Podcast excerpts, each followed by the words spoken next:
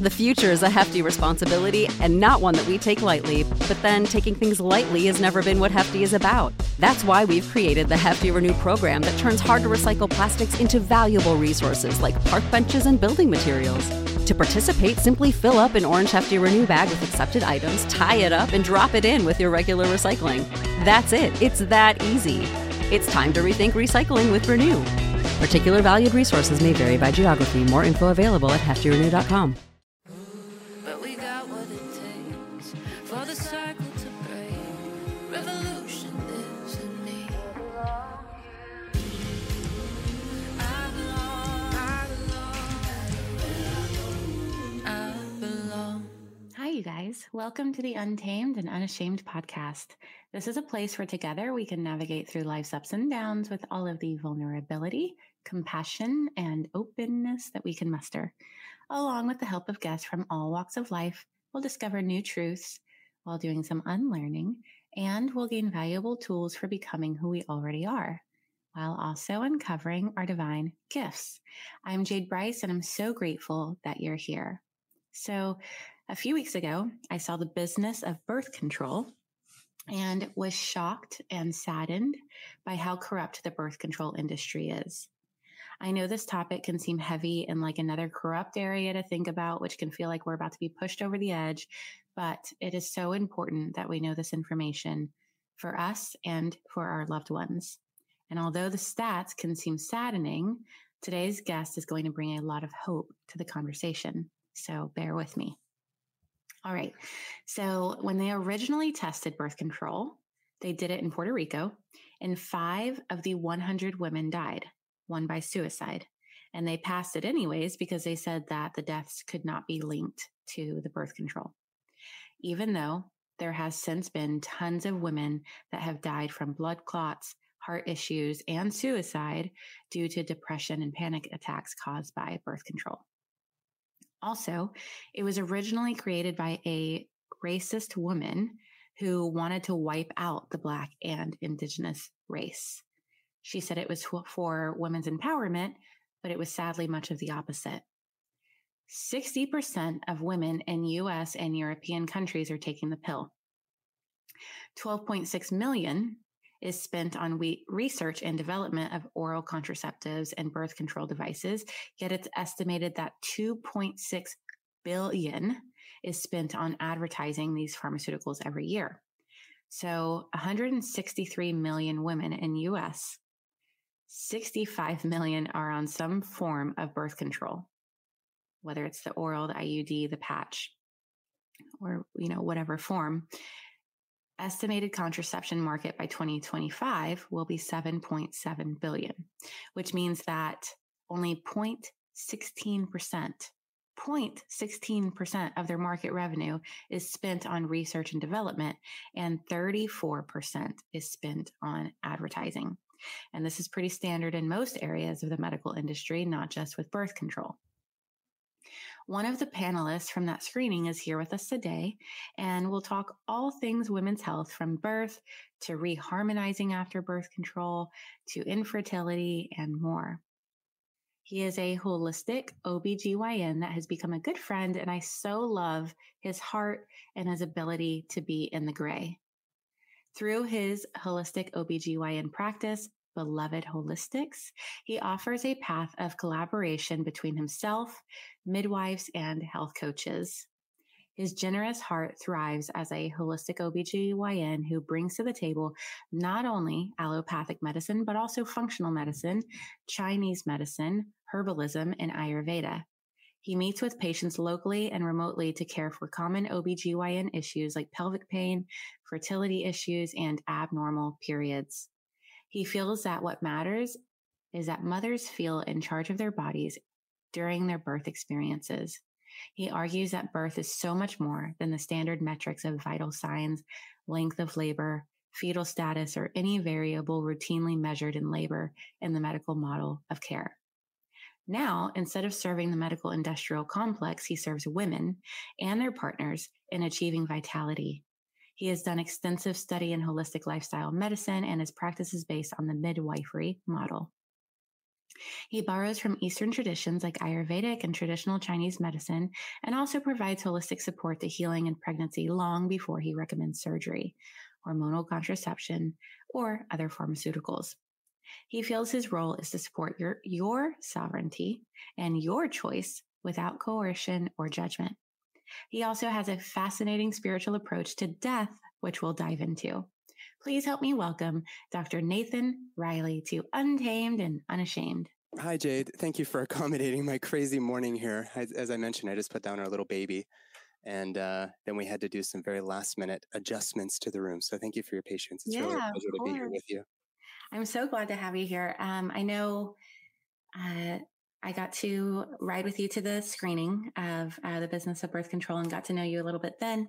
And then, uh, you know, we had some time at Crosby Springs and talked about Tantra. And then oh. we've talked about some controversial subjects since then. And I've just really loved your heart in all of the conversations. Um, uh, your ability to be able to stand in the gray has been really refreshing. So super glad to have you on the show.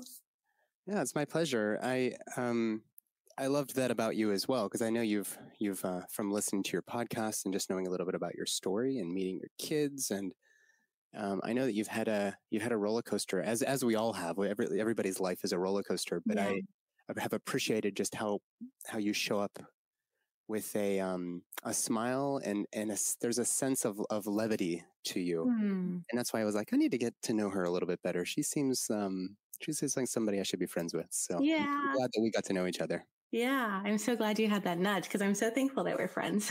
yeah, yeah, totally. So I'd love for you to share your story of what it was that caused this shift for you in your outlook of women's health. Yeah. You know, like many people, they end up in the, you're, you're eighteen, you pick something to go to college for, and you're rewarded for, for, you know, getting the right answers on the test. And, and, you know, you're incentivized for using your big old brain and memorizing things, regurgitating it. And I, I think when you get into medicine, then you have to figure out, what do I want to do all this time? And um, I, I chose O B G Y N because there was a mystique about birth where I was like, I'm never going to understand this. Like, this is not a, a matter of comprehension. This is a matter of really kind of just standing back and perhaps watching this process develop over the next thirty years of my career. But then when I got into residency, which is when we, after med school, you specialize doing residency. I did that out in L A. I, I really was, I don't know, maybe disillusioned is the word, but it was like, gosh, I, I'm just... Again, memorizing things and then regurgitating them on the test, whether it's through how to prescribe medications or do surgery. And and I don't think that that actually is unique. Uh, I, I think my transition is unique, but I don't think that the the sentiment of why I decided to leave that is all that unique. Because I think a lot of doctors, if they weren't so caught up in their heads and they can actually just be guided by their heart, by their soul, yeah. as to how they want to show up for women, or or if they're not even a female, you know, a, a women's centered physician like I am, for any of their patients. Like, if you're showing up in the noggin, you mm-hmm. miss out on this, inc- this incredible opportunity to connect with them on a deeper level. So I wasn't really, I didn't find that I was able to do that in medicine. And, and uh, especially as it pertained to birth. And my other specialty happens to be end of life. And while I see this, you know, while you might think it's the beginning of the end, I see them as two sides to the same coin. And in both situations, it doesn't matter how smart you are, you can't outsmart nature. And I see those as two very natural processes. So in order to do what I wanted to do, um, as well as just spend more time with people, I stepped yeah. out and, and now I do my own totally, totally own thing. Very, very niche thing that I do. yeah. Um, it reminds me... Um, my best friend wrote and directed Patch Adams. It kind of reminds me of that, where he, you know, he's kind of like, I mean, I haven't actually seen, I haven't seen it in so long, but from what yeah. I remember, um, yeah, he's in like the, the spin cycle of being a doctor. And then he starts to actually feel his patient's pain, and, and it changes how he does his yeah. practice. Yeah. I had a, um, I had a, an oncologist once tell me when I was in residency, and the way residency goes is it's like one hundred hour work weeks. It's brutal. I ended up in severe adrenal fatigue. And um, I can talk about that separately, because that was also a part of what got me out of it. Like, nobody can fix this. Nobody even recognizes that this is real. It's all in my head or something. But um, I digress. Uh, there was an oncologist who compared me to Patch Adams, and they meant it actually as an insult. Oh.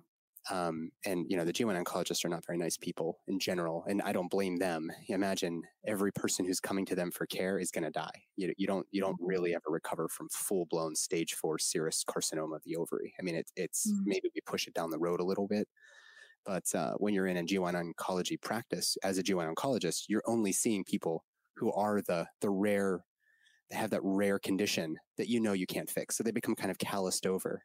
And they're all in the head. There's no heart there, because as soon as you open your heart to somebody, knowing that they're going to die, you're just you're just bound to to be heartbroken again. Yeah. So I don't blame them for that. On the other hand, could we provide a more compassionate, comprehensive oncology care for somebody who really, really needs human connection right now? Like they're yeah. facing mortality way before they thought they would have to. Yeah. Um, whether they're forty or seventy, it doesn't matter. So sitting down and spending way more time with them is what I would do. At the cost of a bunch of other people waiting. So they were like, you know, you don't get it. Like you're, you're like Patch Adams. You don't bring, you're not bringing your, your medical school knowledge into the room. You're going and being friends with them. Mm-hmm. I was like, well, if that's my medicine, that's my medicine. Yeah. I get yeah. the medicine. I get the, the drugs and the surgery, but, but I want to connect with this person and be a man showing up for this woman and holding space for like how hard this must be. And that's seen as a, you know, sort of that, that is seen as counterproductive to this medical train that we'll get onto. So, um, yeah, yeah I can, I can imagine someone facing, facing death and their, um, care providers just being cold and kind of shut off. Uh, and right. It reminds me, there's, there's a book, I can't think of the name, but it's, um, about, My, my friend uh, Folko wrote it, but I can't think of the name of the book, but he served um, for a while at Mother Teresa's Home for the Dying. Um, I'll have to think of the book name and, and put it in the show notes. But uh, so I want to jump back into um, that sacred process of death in a little bit. But first, I'd love to discuss the energetics of birth with you, uh, from the birthing practices to medical convenience to the coercion and corporate medicine, all, all of the, all of the birth stuff with you. Yeah. Well, where do you want to start with that? Cause that's a big one right I know. now. Yeah. Um, um, maybe just what does a, what does birth, what could birth look like? I think yeah. And, um, yeah. What could birth look like? And, and what is it looking like instead, basically? Cause, um, yeah. after that, I'd like to talk about the risks of C-sections, since yeah, that's sure. so common now.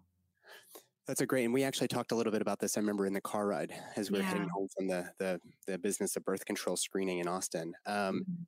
So, what birth could look like, and I actually encourage you, Jade, everybody out there listening, close your eyes and really just imagine, especially if you're a woman who's going to give birth someday, or maybe you gave birth and you want to reimagine that process. This is actually some of the work I do with my clients. Imagine what that ideal birth would look like. Most people in this process of having your eyes closed are not imagining themselves as a baby, themselves as a birthing woman, or perhaps if you're the partner of somebody who's going to be giving birth.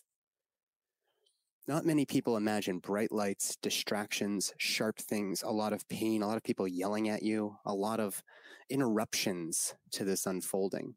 Mm-hmm. Most people don't go there. Instead, and and I I can, you know, we can venture into where your mind is going, your heart is going. But what if, instead of the the experience that many women have in the hospital, what if instead a baby came into the world and there was amber lights, there was largely quiet or maybe whispers, perhaps there was even singing, perhaps this baby emerges in a pool of warm water.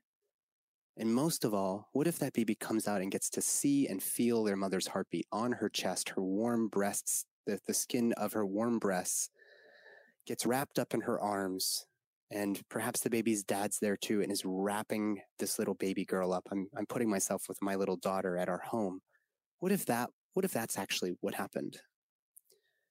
The reality of, and, and we can kind of stop the, the exercise now, because everybody's going to have a slightly different iteration of what their dream birth looks like. So there's no right answer to that. But many people don't imagine what happens in the conventional medical model. And from the hospital lens, it is seen as ignorant, lazy, or even stupid to have a birth outside of the hospital, because the hospital advertises safety. Mm-hmm. And that safety is correct. You're right. There is a good reason to have the ability to do a very, very quick, you know, C-section, which is the only real delivery of a baby, apart from maybe a couple other procedures. It's the woman giving birth. This is a sacred transformation. And if we can reframe it, not as a condition that requires safety, but as a normal condition of the human experience. Mm-hmm. And most people don't want that human experience, whether they're birthing or dying for that matter, to be with all of the, the needles and the drugs and the lights and the interruptions. They want to be looking within. There's that privilege of looking in and doing some very, very hard work at that time. And the, the many, many things that are a part of that purported safety package in the hospital generally get in the way of that. Mm-hmm. And then it comes with more interventions because we want to keep people on track based on some generalizable understanding of how births should go. So we start trying to speed labor up. We try to force the water bag to open. We try to get the baby in a different position. We want the mom to be on her back because that lets us put our hand way up inside there to feel things. Mm-hmm. When the reality is that women don't aren't aren't asking for that anymore. They're saying, wait a second.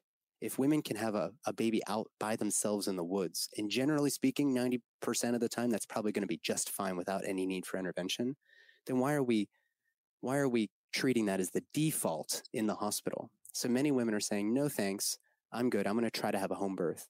And if something comes up, you've got an, a highly trained midwife or somebody else perhaps that might encourage you to go to the hospital if needed. Yeah. And that's where I see the, the O B G Y Ns are really important. Don't get me wrong.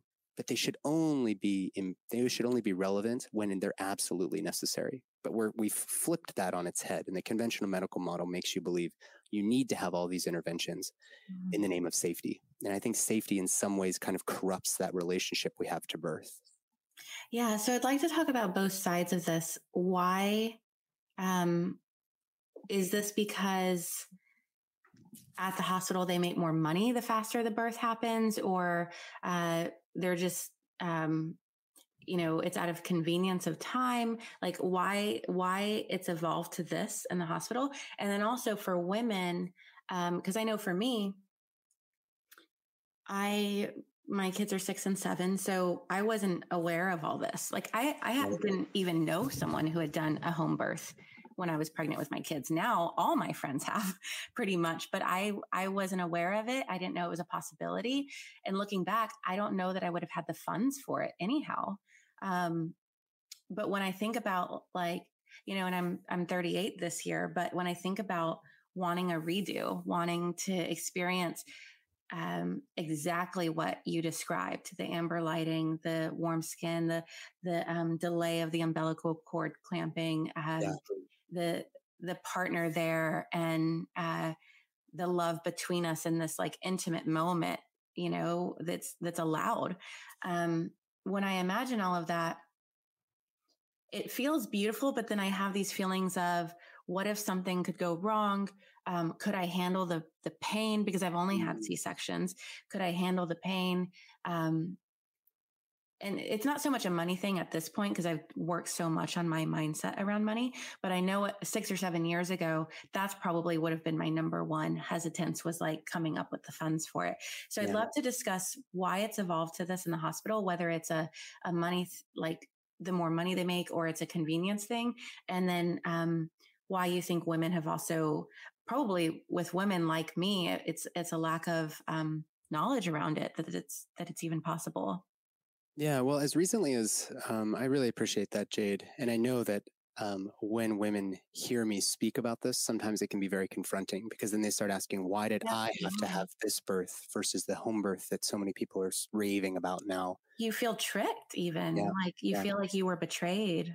Right. Like it was like, I, how could I be so stupid? How could I have not trusted my body? Those types of feelings come up. And I, mm-hmm. I so I want to take a moment to just honor everybody out there who's had a baby. Your journey is no worse or better than anybody else. What's important to me is that you have a baby. Mm-hmm. And I've met a lot of great moms who are beating themselves up, but they're, they're the best mom that I've ever seen Aww. To this little boy or little girl. Yeah. So if that's your story, and I know that that is, there's a, a hint of that in, in your sort mm-hmm. of reflection just on what you just said, but there's a lot of moms out there that feel either betrayed or they feel like, they feel shame or they feel guilt about how things happened. And that's not relevant here. mm-hmm. because you do the best that you can do with what you know and the resources yeah. you have in that moment. So that's first and foremost what I want people to realize. There is no shaming somebody for not having a free birth, not having a home birth, not having a vaginal birth in the hospital or a C-section. It's just mm-hmm. not a part of the conversation for me. Mm-hmm. What I do think is relevant for this part of the conversation is if you're in the process of thinking, I might have kids, there's a lot of resources out there, and a lot of the resources start with, here's all the bad things that can happen. So the first, when I, when we had our first baby, Stephanie, my wife, was about halfway through our first pregnancy, and we've got two kids under three. So we've got a two and a half year old and an eight month old or something. um, so we're, we're quite busy here. Two COVID babies. And, uh, and when I, when people found out that we were pregnant, they were like, oh, can we send you my, our books? Cause I had a, an old podcast that, you know, I stopped because I wanted to shift into the, into a different type of conversation, but I'd made so many contacts through that old podcast that I got like ten different books on pregnancy, including mm-hmm. all the common titles, you know, um, what to expect when you're expecting, this and that. And, and many of the books start with, like, in the first, the introduction, there's a horrible bunch of things that can happen. And my wife was like, nope, next book, nope. Mm-hmm. Next book. And, and that isn't because she is unwilling to read the books or mm-hmm. to understand that there's risks. It was, for her, the embodiment of pregnancy and childbirth could not come from a place of fear. Yeah.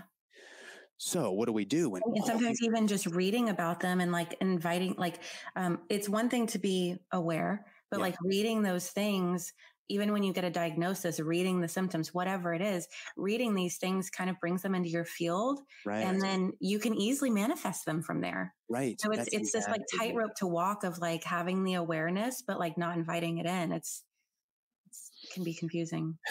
Yeah. Yeah. And, and whether you think a decision was right or wrong, you're correct.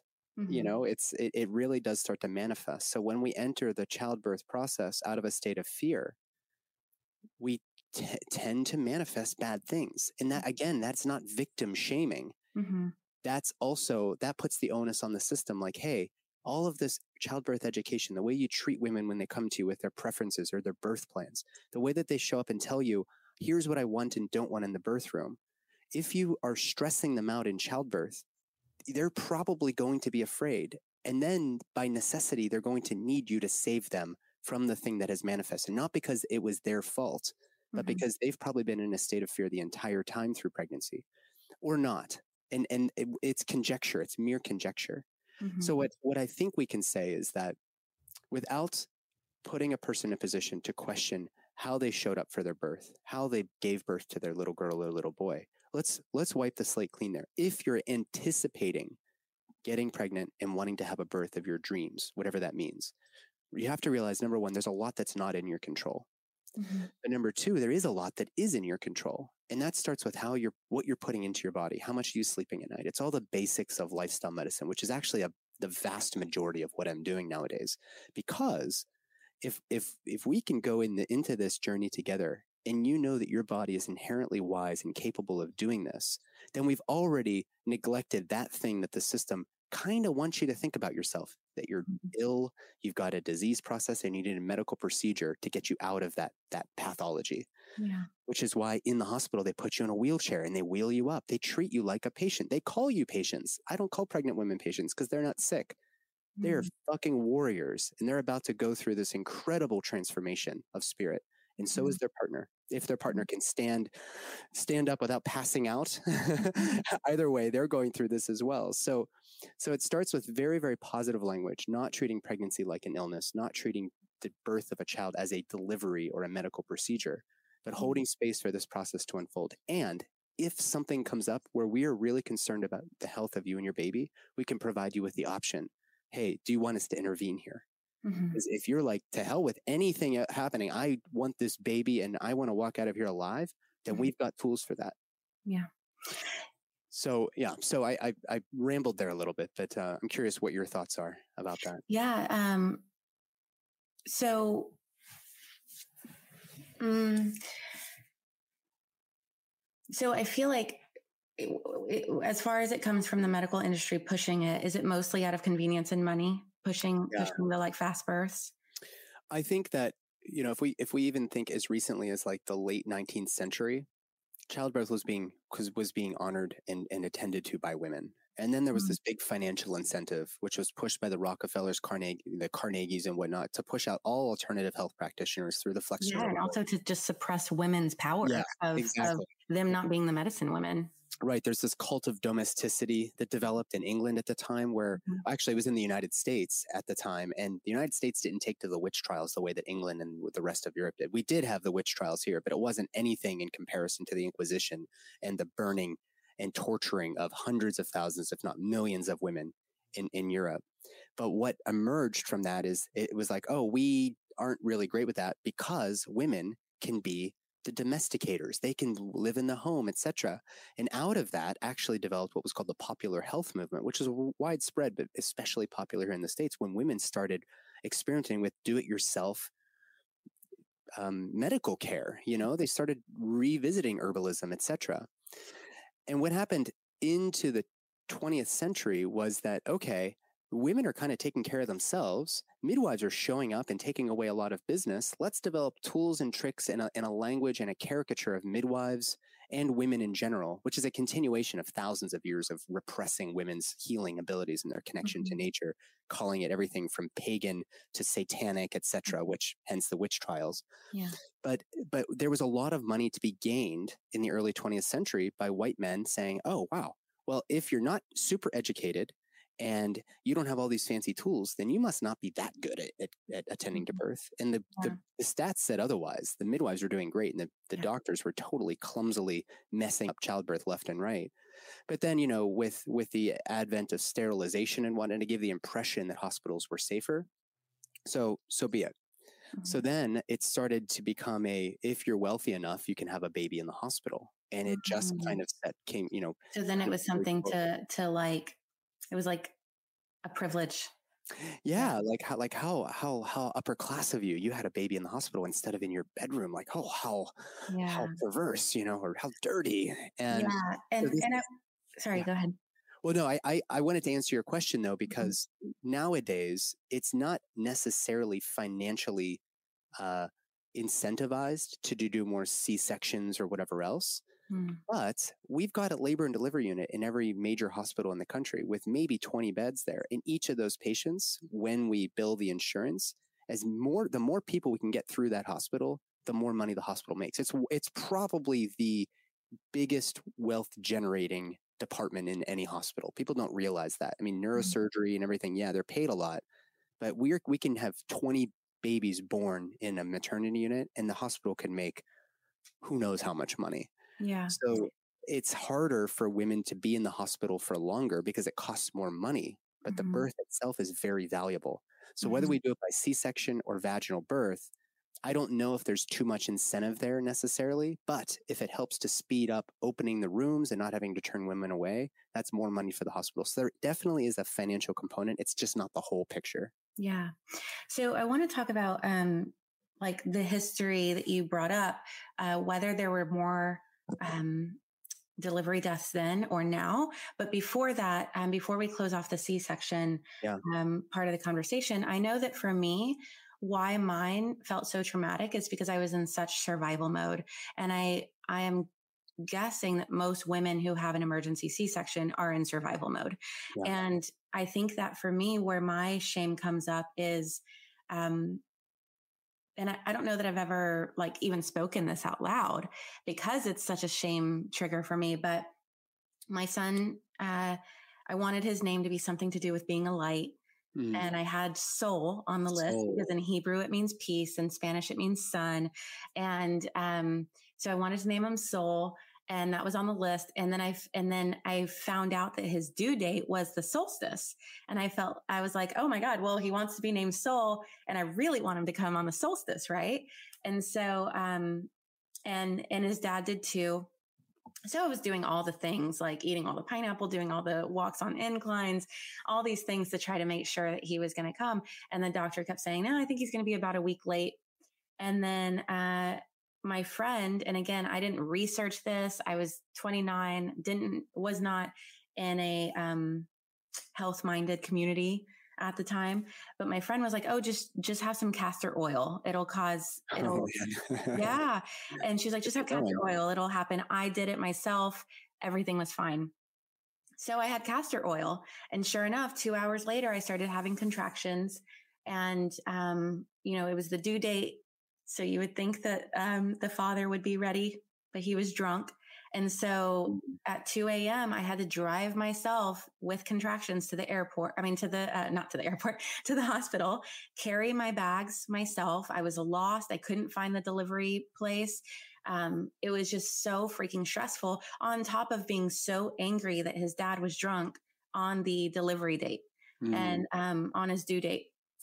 And so there was, it was just such a stressful evening. Yeah. And yeah. there's this part of me that's like, why the fuck did you drink castor oil? Why would you force a baby to come before he's ready? So there's like this anger towards myself that I've been like working through, but then also, um, like the, you know, the frustration with the, the drunkenness. And like, I, I just feel like I created such a stressful entrance to his life. And so then what happened was, every time I'd have a contraction, his heart rate would drop. So they said, we need to do an emergency C-section. And the, immediately I was like, I shouldn't have drank the castor oil. And then also we're stressed about the drunkenness. And like, there was all these feelings of, um, of fear and shame that put me in survival mode. And then I go into surgery. And even before that, when I showed the doctor the birth plan that I wanted, like I wanted Here Comes the Sun from the Beatles to be playing, which was the only thing they stuck to, but the whole birth list was like twenty-five things. She was like, we don't really do birth plans here. So she like out the gate was like, none of this yeah. is going to happen. And it was like delaying the clamp, that he gets skin to skin immediately, all these things. Um, the only thing that happened was they played Here Comes the Sun. But so there, there was all that that already was there. But then after, once I became more aware, finding out all the things that, all the risks that come with C-sections, and like the antibiotics, and like the lack of, um, uh, Uh, probiotics that he got from not going through the vaginal canal, all these things, then it was just like, my heart just was so saddened. So, um, yeah, I wanted to share that, because I'm sure that there are women who are thinking back to their C-section possibly, and thinking what they could have done to prevent it. And that comes up for me all the time. Um, hmm. But I still wanted to have the conversation, because I want women who I want women to feel more informed. And then also like with a C-section scar, like there's this, like, every time I look at it, I'm like, oh, it's my kid's birthmark. Like I, that was me bringing them into the world. But it's also a reminder of like, God, the um, recovery process was so much fucking harder. Yeah. And my yeah. ab, my ab muscles were so much weaker. Like all yeah. these things that I wish, you know, I hadn't had a C-section, but at the same time, like you said, I have my children here, you yeah. know, and so I'm still yeah. celebrating that. But, um, I didn't know if there was anything else you wanted to say to, about C-sections, like why we want to avoid them, the risks that they can have. Yeah. Well, thank you for sharing that, Jade. I, I think one thing actually that we fail to, that we, that we need to bring back is the, is the, the, the ritual, the ceremony in life. Mm-hmm. And I think especially as it pertains to childbirth, and I would also argue death, but in childbirth, we, because we treat it like a medical procedure, we have this adage of like, just healthy mom, healthy baby. That's all you want. Right. And that kind of coerces people to do things that otherwise they maybe aren't feeling intuitively, mm-hmm. uh, or that their soul, the eye of their soul is really seeing as a, as a valuable option. Um, and there are a lot of reasons to have a C-section. It sounds to me like you had one of the top three common causes, probably the most common cause, which is that the baby is stressed out. Something's going on here. Either the cord's compressed, the placenta's not working well enough, something's going on there in that unit. And the only way that we can assure that this baby is going to be okay is to rapidly deliver the baby through a, an incision in, this, in, the, in the abdomen. And so that is a, that is a really common cause um, of C-section. I would, I would, I don't want to say this that you feel bad, but I always wonder when we want to speed up labor, are we mm-hmm. forcing the unit to start to go into labor way before it's perhaps time? Yeah, I think and, that's what it was. Yeah. And, and, and that's not for you to feel bad about, Jade. Yeah. I, I do think that we easily are like, oh, well, you shouldn't have had the castor oil, or we shouldn't have had this, the pineapple, or the dates, or too much red raspberry leaf tea, or whatever it was. There's all these different induction methods. Um, enemas actually work as well. Oh, wow. But if we if we do that and we end up with a good outcome, we can say, see, it worked. Mm-hmm. It's like a, you know, and if it works and if you do something and it's a bad outcome, we say, shame on you. So it's sort of like the fitness, the fitness expert who's training you in the gym. And if mm-hmm. you lose weight, they want to take credit for that. If you gain weight, it's your fault. Yeah. So, so no matter what, you're damned if you do, damned if you don't, for anybody yeah. listening out there. So I just, I want to honor your story. And I want to tell you that soul, meaning soul, you've got a perfect kiddo. Mm. And you are, a, you are a, an amazing mom. Thank and you. This little birthmark on your abdomen is a reminder of how hard that journey was. Mm-hmm. And it's a part of your story, and it forever should be a part of your story. We can't mm-hmm. look back and say, I wish I wouldn't have done that. It doesn't serve us to do that. Yeah. Um, we, we just beat ourselves up. So let's talk the, the basics of the C-section, right? We make a, an incision in the skin. We cut through a layer of fascia. We separate the muscles. We generally don't cut through muscles. There's this big old honking uh, kickball size uterus in there with a baby. We make an incision in the uterus, remove the baby. It's now becoming fashionable to delay cord clamping, even during a C-section, up to like a minute. Um, obviously, with a vaginal birth, you could let it go for as long as you want. Yeah, they only gave me a minute. Yeah.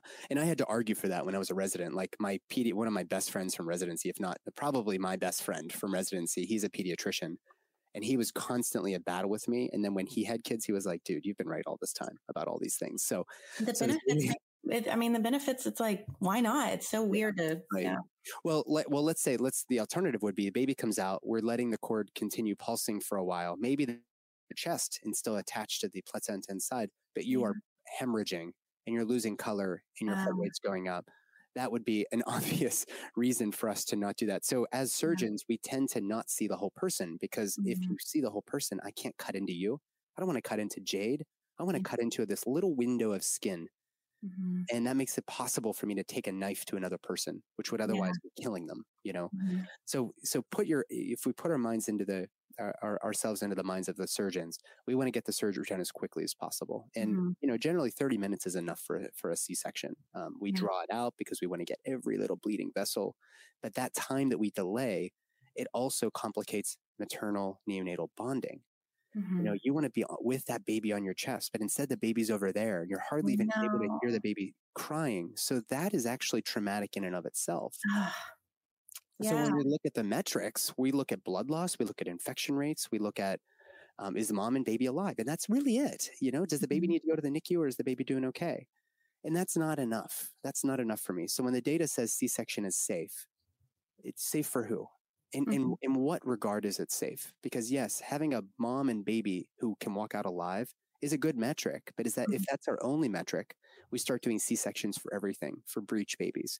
Yeah. Or, I mean, it, it, you could do it for any reason under the sun nowadays. You could just you could justify it by saying C-sections are really really safe. But we yeah. don't consider that metric of like, what is it like to have your baby on your chest versus across the room for an extra hour during that golden hour with all the bright lights and the sharp. Yeah, God, like, can you imagine going from a warm, dark womb where oh you're just, gosh. your only sound is your mother's heartbeat and yeah. her voice yeah. out to this bright ass room that's cold like that. And there's all people like, oh my yeah. God, I can't even imagine yeah. what that does to the nervous system. And I'm curious because I so wish that that wasn't my son's entrance to life or my daughter's, but what makes it even worse for my son, for me, is that I also wasn't aware around circumcision. Yeah. And so his second day of life, they cut his most sensitive part of his skin. And I, I really feel that before his circumcision, like, and I know I was only with him for twenty-four hours, yeah. but he had this like really peaceful spirit and like, like just this calmness. And then I remember they took him for a C-section. They cut it and they messed it up. They, mm-hmm. they cut it wrong. So they had to like redo it. Mm. And they said he'd be right back. They were gone for like two hours. When they finally brought him back, he was still like shaking and shivering from crying so hard. And then I just remember after that, like the next couple of days, there was this like, like he had like, like a serious face where he was like furrowing his brow and just like, like he had this like confusing yeah. feeling, like he had this confusing spirit mm. instead of that peaceful spirit. And yeah. I cannot imagine. And I'm so sad that on his second day of life, that was his entrance to life was like, not yeah. only that cold, bright ass room with all these loud strangers and then someone cutting his most sensitive piece of his body. and right. then having to do it again. And he doesn't, he's not even in the same room as his mom. And like that, just that pain and that stress, you know, and um, I know that a lot of people have been circumcised and they say they're fine, but yeah, I don't, I, I also am curious if you think like, is it the O B G Y N that does the circumcision? Generally nowadays, yeah. Pediatricians yeah. used to do it. When I was in training, we did about, oh, I did several hundred. And it, as I got practiced with it, because you're you're a surgeon, your O B G Y Ns are seventy percent surgeon, thirty percent everything else. Mm-hmm. And so when you give a person a scalpel, everything looks like something to be cut on. And, yeah. and uh, so, yeah, the, the circumcision, if we had a boy, we wouldn't have had, uh, you know, done circumcision. I was mm-hmm. circumcised. So I always thought like, well, you would want your little boy to match you. But it's mm-hmm. really genital mutilation. Silly and reason. It's so silly. I mean, it's, uh, Jade, you, I feel like a total dingbat when I think back to why I was like, oh, maybe, maybe it's okay. And, but, but I was also doing it and learning how to do it. And then after so much, if you're really paying attention, it's like, man, we're strapping this baby down. We're putting sugar on its tongue. And then we're cutting a, a piece of the penis off, which is, it's all not three of those things sound fucking absurd. Yeah. Putting sugar on the tongue of a two-day-old, yeah, strapping them down, which if you know Peter Levine's work is trauma in itself. Yeah, right. And then cutting, like it's the the strapping down while cutting is actually way, like it's also, to me, I feel like they're like that has to cause P T S D in men, uh, well, where they're either disconnected from their penis or there, I don't know, there has to be something there. Like, yeah, I mean, think about the first and second chakra issues we've got rampant yeah. in our country. I mean, perhaps this happens at birth, but even when, like going back to the C-section conversation, we're strapping most women down still, crucifixion style on an operating room table with a blue sheet centimeters yeah. from their head, and they get anxious. So we give them medicines to calm them down. Now they're totally out yeah. of whack yeah. when the baby comes. Not, not everybody, but I'm talking about often experiences. And even when it's a totally healthy C-section with no complications, it was routine, textbook, whatever, the experience of being strapped down during a transformation of spirit is trauma. Like there is yeah. a traumatizing experience there that mm-hmm. we don't even, we completely neglect it in the Western model. Not to mention now that like, even when women have vaginal births, because it's a hard experience, like a, a traumatic experience doesn't have to be like a horror, horrific rape or gang rape. It could be that somebody who says, I have you and I'm going to hold, I'm going to keep you safe, straps you down, down and then causes some pain to you.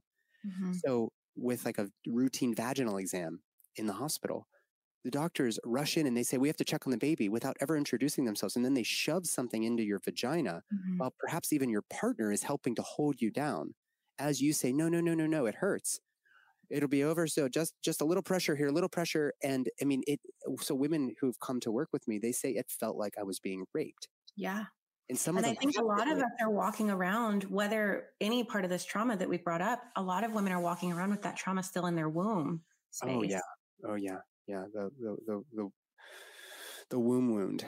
Um, so when we, so if we take a step back and mm-hmm. we consider, you know, the long-term consequences of C-section, meaning, you know, you can have abnormal placentation, meaning you get placenta previa, where now you've resound to another C-section. You've got increased morbidity through surgery. You've got increased blood loss from future C-sections or any other surgery. You've got issues with the placenta maybe growing through the wall of the uterus and requiring C-section at birth or a hysterectomy at birth. When we consider all of that, and then we take a step back and we look at how women are starting to see the system as like, oh, you guys are have been t- safer here. Mm-hmm. And you've, you've programmed us and conditioned, conditioned us to think that home birth is unsafe, mm-hmm. but everybody's who's having a home birth is having a really great experience. And they're not coming out with that trauma where people are shoving their hands in places they don't belong or yeah. starting medicines and I Vs without consenting them or completely laughing off their birth plan. They're respecting them at home because mm-hmm. you're in their territory. You, you know, I, as a physician, I'm an, on your turf. So I don't walk into someone's home. I wouldn't walk in your house and, and uh, put my dirty feet up on your couch. Like I'm a little bit more respectful that, that yeah. alone, let alone, you know, f- you know, attending a birth. So women are starting to choose to do the home birth thing because all of these things are happening in hospitals and mm-hmm. it's the, the hospital staff doesn't even realize how traumatizing the experience is. And yeah. granted, you can have a, a decent hospital birth. but we're not listening to women when they're when they're saying something's off here with the way yeah. that they're attending birth in hospital.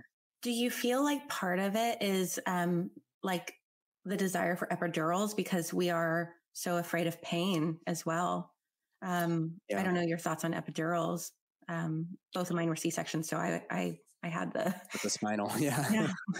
um, well, an epidural is uh, sometimes, some you know, to each their own. Mm-hmm. Uh, my wife didn't, she had two unmedicated births, and I think it helped her really feel into the experience. Mm-hmm. An epidural works by putting lidocaine and fentanyl. Uh, it's not lidocaine, it's uh, bupivacaine, I believe, and fentanyl. But basically, mm-hmm. it blocks all motor and sensory function below mm-hmm. roughly the, the xiphoid process, right here in the center of your of your uh, of your chest. Mm-hmm. And so you can't move your legs, you can't feel your bladder, you can't feel your your your colon, your anus. You might get the sensation to poop, but maybe not. Mm-hmm. And so the whole time the baby's working its way through without the mom getting into different positions. So as long as a person understands that this can potentially protract it or make labor longer, perhaps stall out altogether, because we're not doing the the sort of juicy hip movements on the Swiss ball, or we're not standing in the shower, we're not squatting onto all fours, we're not doing all that movement. That actually facilitates. That's a communication mm. with the baby. And that dance is what helps the baby get through this, the cardinal movements, and get through the tight pelvis. Yeah. Um, so as long as a person understands those risks, I, of course, to each their own. Mm-hmm. But I don't think we really counsel on that. We just say, oh, there's low risk of infection, low risk of bleeding, and you're not going to get paralyzed. What, you don't have to have pain in childbirth. And it was actually a feminist uh, notion that an epidural was was a way for a woman to take charge of her own health. I can control this pain. I want that thing, doctor. Give it to me. I'm loud. I'm here, and I'm going to get what I want, mm-hmm. which I can understand during the time when epidurals became popular, probably yeah. in the forties and fifties. That was a pretty big thing, to be able to yeah. not have to to birth through the pain of childbirth. Yeah. On the other hand, I think women are now re-embracing that there's actually a connection to the experience when you can yeah. It's no secret that shame-free sex and pleasure are powerful avenues to deeper connections and an overall sense of well-being. And accessible, expertly designed toys can play a big part in getting you there and making you feel more alive. Dame is leading a sexual wellness revolution as a women-powered resource for game-changing pleasure products and supportive content. Started by a sex educator and an engineering whiz, Dame develops her products based on research and feedback from people like you. They're making better sexual experiences and more pleasure available to all. Dame's easy-to-use toys and accessories are made with body-safe, doctor-approved materials and smart design principles, and they've earned glowing praise from the New York Times, the Today Show, and many more, including me. Whether you're looking to shake things up with your partner or upgrade your self-care routine, they've got something for every nightstand. Even better, Dame offers three-year warranties and hassle-free returns within sixty days, so your satisfaction is literally guaranteed. And I will guarantee you satisfaction, because I use their products myself. They're amazing. My favorite one is their suction toy. I call it the clit sucker, but it's uh, spelled A E R. It's called AIR. It's a powerful arousal tool for fans of oral stimulation. It creates thrilling pulses of air and a soft seal around your clitoris, so you can go all the way right away. Guys, I have like eight to ten orgasms almost every time I use it. I use it during sex and in my own pleasure practice. You will not be disappointed. They're also sending me a bunch of their other products, so I'll keep you updated. But as of right now, this one's my favorite, and I highly recommend it. Go to dame products dot com and use code JADE today for fifteen percent off your order with Dame. Now on with the show. I think women are also kind of embracing that it's a gift to do the um, childbirth, because I think there was a time there where there was almost this anger towards men that we had to do it, you yeah. know, that we had to do it all. And I think right now it's becoming more sacred. Um, there's a shift that's happening. I'm curious also, though, with the home births that we brought up, how that was the norm before um, in the twentieth century. Were there more delivery deaths then, or are there more now? Because I know that right now, it seems that, like, I know um, I shared some statistics with you that in two thousand eighteen, there were six hundred fifty-eight deaths, two thousand nineteen, seven hundred fifty-four, twenty twenty is eight hundred sixty-one. So it seems that there, I know that the U S has the highest rate of labor and delivery deaths, but it seems that um, the number has been climbing a little bit recently. And I'm, I'm curious if it's still lower than it was with majority home births or if it's lower. Well, the, the numbers have definitely over time decreased until mm-hmm. very recently. And that's, mm-hmm. I think, so, so when we talk about having, let's go back, let's go way back. Let's go back to like nineteen hundred, year nineteen hundred. That was really before we started sterilizing instruments. People were going in from one patient to the next, yeah. even in the maternity units, and just going from, you know, well, patient also they were going from the, that they were dealing with death and then going straight to birth right. without washing their hands. Yeah. They didn't have antibacterial soap. So that right. was actually a cause right. for a lot of the deaths. Yeah. And I mean, and, and so when we're, when we're talking about mortality, a lot of people like to say, we've gotten way better. We have better statistics than we did way back in the day. But we just got the issue sanitary. Is, what's that? We've just gotten more sanitary. Yeah. We've gotten more sanitary. Yeah. I mean, yeah. washing your hands before putting your hands inside the abdomen of a person or into a wound before you stitch it up. Like, it makes so much sense now, yeah. but that's really the extent of it. As we have thrown more medicine, you know, mm-hmm. surgery, drugs, et cetera, and protocols into the birth experience mm-hmm. in the United States specifically, we are not seeing an improvement in outcomes, except mm-hmm. for one patient population, which is people who have hypertensive disorders. If we expedite that, deli- that, that birth, we decrease the risk of like hemorrhage and stroke and seizures and all mm-hmm. those other things. Mm-hmm. But apart from that being a cause of mortality, we are doing piss poor compared to the rest of the developing world yeah. in both neonatal and maternal mortality, especially women of color. Yeah. Um, so I'm also curious, um, we, we talked about the womb wound, um, and I didn't, I, for some, I don't feel ready to, to transition out of the conversation yeah, just yet. Sure, sure. I want to ask, um, so I know for me in my sessions with, um, with clients, I do womb healings. Um, and I've also had a friend that did, she went into a mushroom ceremony with the intention to heal, um, her trauma from her C-section. And she experienced uh, on mushrooms, she like saw the crown, the head crowning, like she re-experienced her entire labor yeah. and it was really healing for her. Um, I'm curious what other ways you feel that um, that can be reharmonized in our womb. I, I think it really depends on the, on the person. I heard a story recently from a therapist who, who, um, works in, she's a perinatal sort of mental health specialist. And that's, mm-hmm. that's something that's far and few between in our world. And a person came to her and had a really, really hard time processing the fact that she had a C-section. Not that even anything bad happened, mm-hmm. but it was so, she was carrying the trauma of this baby coming out through the abdomen versus through the vagina. And in their work, their, their work, there was a, a bit of a, a meditative practice, and there was a, a for lack of better terms, a hypnotic kind of regressive regression therapy component to this. And this person had a, an epiphany that during one of these sessions, she met the baby, met her baby inside the uterus mm-hmm. during the, the pregnancy. They went back, you know, time is not linear. We know that. Yeah. So they went there into the womb together, and the baby was like, huh, I'm your baby. Hello, mm-hmm. mom. Indicated down to the cervix and said, I can't go there. I can't go down through there. That's mm. why I had to come out through the abdomen, like through your belly. Yeah. And she was like, well, what on earth do you mean? And she, of course, like explored this and found that there were like, it, it, she described it. This is, you know, a telephone game, but the way that I envisioned it from the description was that there was cobwebs and there was this like dank, scary sort of territory down by the cervix. The cervix is the mm. opening of the uterus that mm-hmm. op- gives way whenever the baby's coming out. So the baby was like, I'm not going there. I'm going out elsewhere uh, mm-hmm. otherwise. And I'm going through the, through the incision. Mm-hmm. And the baby did. So what came of that conversation was this woman had a history of severe sexual abuse and trauma. Mm-hmm. Hadn't even really touched on that. Like, it was so repressed that she- And just, I had that too, so.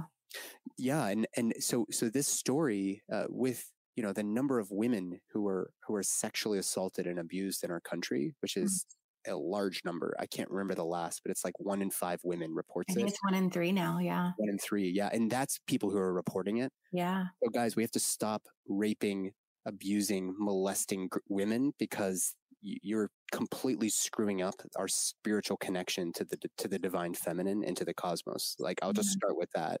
And it's manifesting in the birth process. Mm-hmm. So the collective trauma of holding down women, forcing them to do things in childbirth, sticking them with sharp things, on top of histories of sexual assault, abuse, rape, et cetera, is creating this perfect storm of even the baby. The spirit of the baby finds this lovely womb, found your womb, Jade, mm-hmm. and then is looking down. And for some reason, that is a scary place to go through because mm-hmm. it is holding on to the energy of this past trauma. Yeah. So that was actually very, that was closure for this woman. Mm. And she, she had to work through the fire of going back into these past traumas, but it actually gave her some meaning, some understanding or comprehension of perhaps what the spirit of this baby needed. Mm-hmm. And it actually, it actually was very healing for her. Now that's some pretty intensive womb healing. Yeah. But that's, like I said, I could tell you a couple other stories where we have to kind of take a step back and really consider the whole experience here. Yeah. And the medical system does not talk about trauma the way that you and I talk about trauma. Yeah. It doesn't talk about the energetic bodies that govern over our human experience. It mm-hmm. is interested in the meat sack with organs inside. Yeah. And if we can get healthy mom, healthy baby, then you have, should have nothing to complain about. Mm-hmm. Yeah. Thank you for that. Um, it feels really similar to the work that I do where we talk to our parts or we talk to our inner child. And um, that sounds like such a beautiful experience and such a beautiful invitation. So thank you for that answer. Oh, um, okay. So shifting a little bit, I'd love to talk about um, the myth of infertility, infertility as well. Yeah. Well, the vast majority of my practice is now becoming helping couples get pregnant. And uh, it starts with laying down the healthy soil, you know, let's work on diet, movement, et cetera. And uh, I actually just did a, a, a fertility course for the Czech Institute. We just filmed it last weekend. And, oh, yeah. and yeah, and it's going to be open to everybody, including coaches, you know, women and their partners who are hoping to get pregnant or struggling with it. it it's open to all comers. Mm-hmm. But in putting that course together, I was like, oh my God, there is so much information that we can incorporate into this because every single person's journey is specific, is, is individualized. So we, but, but we start for ninety percent of people by getting diet, movement, hydration, breathing, mindset, sleep, getting those, maybe even E M F mitigation is becoming more and more interesting to me. Getting those factors, just p- getting eighty percent of that together mm-hmm. is going to solve the issue, not to mention yeah. male factor infertility. forty percent of couples who are having issues, it's actually due to low sperm count, which we can talk about separately. But... And I think that has a lot to do with all these men walking around with their cell phones in their front pocket. I would agree. Listen, microwaving your testes, your gonads yeah. all day long. Yeah.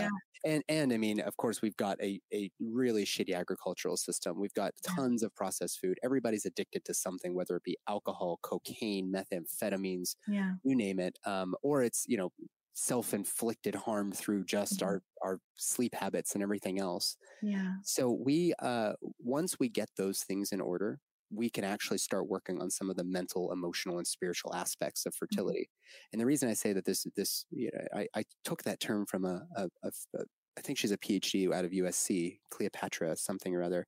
The, the myth of infertility was the name of an episode she did in, in an interview. And I was like, that's exactly what this is. There is no fertility issue in our nation, apart from maybe one to two percent of people who are truly sterile. Mm-hmm. Everybody can get pregnant. It's just a matter of figuring out what is it, what is going on. Mm-hmm. And after we lay down that, that, that sort of soil, the healthy soil, mm-hmm. we can get into functional lab testing. We actually need to start cycle mapping through fertility awareness. We need to consider the conscious conception piece to fertility. And then we also need to consider, um, are you and your partner like prepared for this? That's a big part of the conversation. And that does get into conscious conception.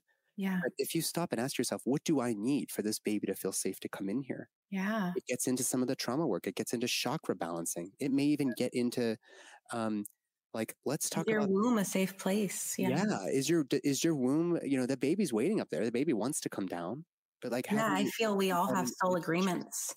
That's right. That's right. It, it doesn't mean that the agreements happen.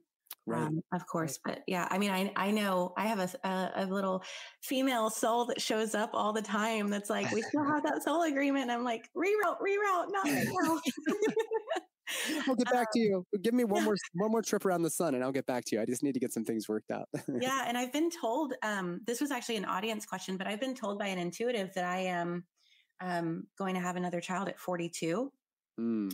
which sounds like, because I'm so tired still from having two babies back to back and breastfeeding, but I wasn't in a very healthy relationship at the time. So I think that's yours were very so close, very back to back. twelve months. Yeah.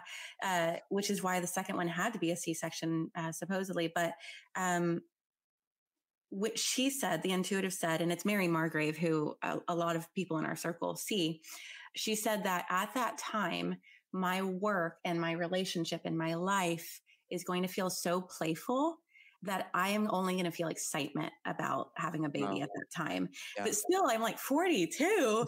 Um, so I'm curious, because an audience actually asked this, how late is too late to try and conceive? There are a couple considerations with this advanced maternal age thing. We call it geriatric pregnancy. We call it uh, elderly multigravid. In your case, if you're over thirty-five, you're considered old. Yeah. And that is only based on some um, loose associations through observation data that women who are generally older, they have higher risks of things like hypertension, miscarriage, fetal demise, placental issues, et cetera. But it's just a loose association that is supposed to be generalizable to the entire population. Mm-hmm. So in other words, I know a lot of healthy forty-two-year-olds that I've helped with fertility concerns that are way better off than a twenty-eight-year-old who hasn't been taking care of themselves. Yeah. So it still comes back to the soil. Like, how, what's your toxic load? How are you treating your temple? Is the sex you're having fun?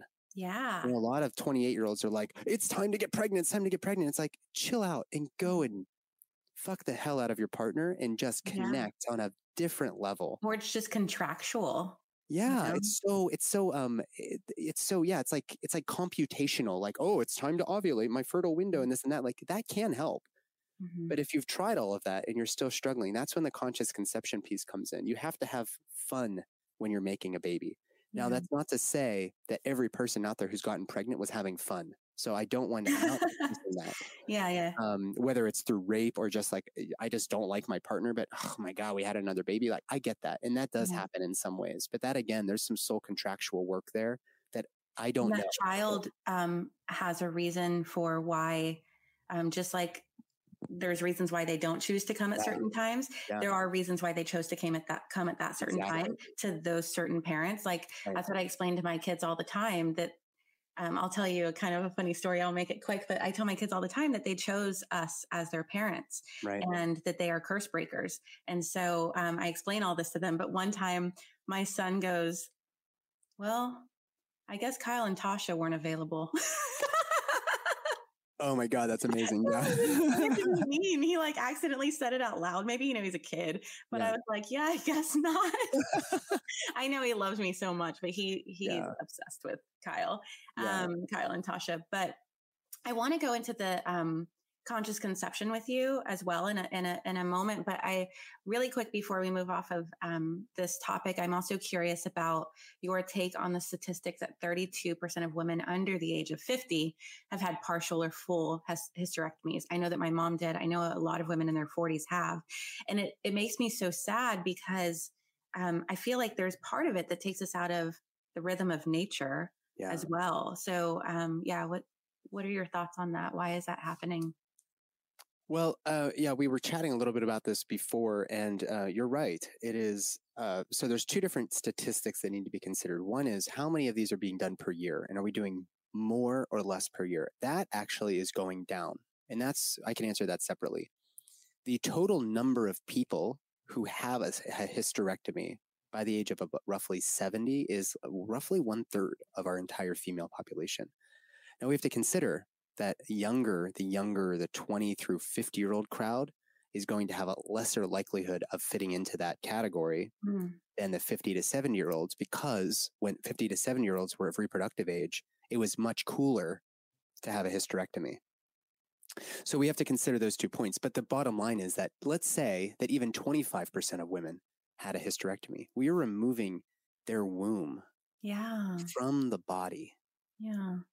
And I'll tell you, so a lot of people would say, like, you don't have to have bleeds now. It's the same conversation on birth control. Like, oh, you don't need that service. My bleed is so sacred. Yeah. yeah. And I'll say, before I experienced the womb healings for my sexual trauma, I didn't have that relationship with my bleed. Um, yeah. Now it's, it's such a, I look forward to it every month. Yeah. Well, it, it, the conversation around hormonal contraception fits into that nicely, where we, we don't feel like there's any reason to have it. It's just inconvenient. And that's how we, we've been advertising it to young girls for fifty years now, um, that, hey, you don't need that. It can inconvenient bleed. But if it's only just an inconvenient bleed, but not rather, not, not even just a vital sign, but what if this is an important part of your womanhood? Mm-hmm. Then the conversation gets a little hairier. And because we haven't been asking that question, we've just been lying on this, this, this advertised inconvenience that we can take away with a pill or with a surgery or whatever. We haven't explored those other things unless, you know, if there's more, you know, there's more conversations like what we're having right now, which I think is really helpful, because women are, they do feel, many of them, that like something's missing now. Well, and yes, rhythm with nature. Yeah. Yeah. Yeah. So, Um, we can shut the ovaries down with birth control, right? It's a similar impact to taking away their bleed or their ovarian function by removing ovaries or uterus or whatever else. But for those who don't know, a hysterectomy doesn't mean the ovaries. It means removing the uterus and the cervix. Um, the cervix is a total hysterectomy. If you leave yeah. the cervix, it's called a partial or a subtotal hysterectomy. But why and, also, but why though? Why is that happening like to so many women? I yeah. feel like thirty-two percent is a really high percentage. Is it also a money thing, or what, what's the deal? Well, so, so the common reason a person would come and have a hysterectomy is there's something off with their periods, right? Uh, it's too heavy. It's too frequent. I'm becoming anemic.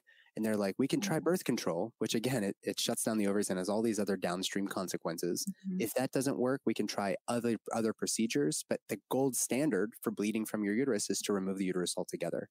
And it is such an easy procedure. I mean, I can't even tell you how easy with what, what used to be a very, very dangerous procedure. We use these like electric clamps that have a fusing, like a sort of like cautery, uh, um, metal, metal clamps. You, you go down all the way down the sides of the uterus, snip it off. Whether you keep the cervix or not is a different, different question. You remove the tubes, you leave the ovaries, and it, you can be done in like thirty minutes. It is the fastest, wow. easiest procedure. Mm-hmm. Now, if the uterus is larger and the bleeding is due to fibroids or due to whatever else, then it can be a little bit longer. But the bottom line being that instead of actually talking about what are some of the environmental factors that are causing these bleeds and what maybe upstream causes in the endocrine system could be responsible, we just say, hey, either take the pill or take the surgery, which again are the two things that I became very disillusioned with when I was in training. So for a woman out there with fibroids, you could try a whole variety of things. We can do all sorts of lifestyle things, including pelvic steaming, yoni steaming, um, and, uh, and a variety of other things before we get to surgery. But most women go to their O B G Y N because that's the purported, that's where the safety, the smart people are. Mm-hmm. And they're just, they're surgeons. So they're yeah. like, hey, we could do the pill or we could do definitively through hysterectomy. I can get you in next week. Yeah. Um, there might be a financial incentive there. Yeah. I think, I think people like being able to, to puff their chest and say they're really, really good at surgery. Yeah. Um, but it would take a lot longer and maybe a lot more patience. You maybe wouldn't get as much money per hour if you worked on them through lifestyle change. So, yeah. Um, you brought up yoni steaming. So can, do you recommend that regularly? What, um, I've lost so much business by referring people to my my yoni steam specialist friend. Her name's Adrian Irizarry, and she's so good at what she does that I, I, I say bye to them and they never come back because their their issue gets fixed. So wow. It's pretty powerful medicine. And a- Adrian uh, will because it's controversial from- actually. Like some people think that you shouldn't do it because it can can um, I don't know like, your biome up maybe yeah yeah. yeah. I don't believe that. Uh, I okay. think we have to consider risks benefits to anything. If you're mm-hmm. if you have a Uh, let's say you have extraordinary cyclical pain. You've got endometriosis, which I believe is an autoimmune condition. My colleagues do not, but you can fix it with lifestyle change. So there's that. Um, I uh, so, I read The Cure for All Diseases, and she believes that everyone that has endometriosis also has liver flukes, um, hmm, which is a parasite. Yeah. yeah. And um, yeah. I myself did coffee enemas for a while to clear myself of liver flukes, and my endometriosis and my H P V went away. Wow. Um, I'm not saying that H P V is related to the liver flukes, but yeah. the coffee enemas cleared it up. Yeah. Um, I also know that my painful, super heavy periods, I had womb issues from my sexual trauma. And once I uh, really healed that, I have not had a single painful period since. And yeah. it's been like eight, eight years. Um, not a single painful period since not, or sorry, it's about six years. And um, no heaviness, uh, it's been so there's so much stored in the womb that I think affects yeah. our periods. But sorry, go ahead with the yoni steaming. No, I, I want to talk more about, about that experience someday because, uh, yeah, it, you know, we have to consider it, the, the reason the liver fluke thing is, is interesting is that if we consider how much, um, th- how many factors play into how our immune system works, mm-hmm. right? We've got tons of vaccines. Most of us are being born by C-section. Most of us are not breastfeeding, at least in our generation. Now it's coming, it's all coming back. But uh, we've been hit with rounds of antibiotics. Uh, like I mentioned, tons of vaccines, not to mention a crappy food system that doesn't support our gut microbiome. Mm-hmm. seventy percent of the immune system lives in the gut.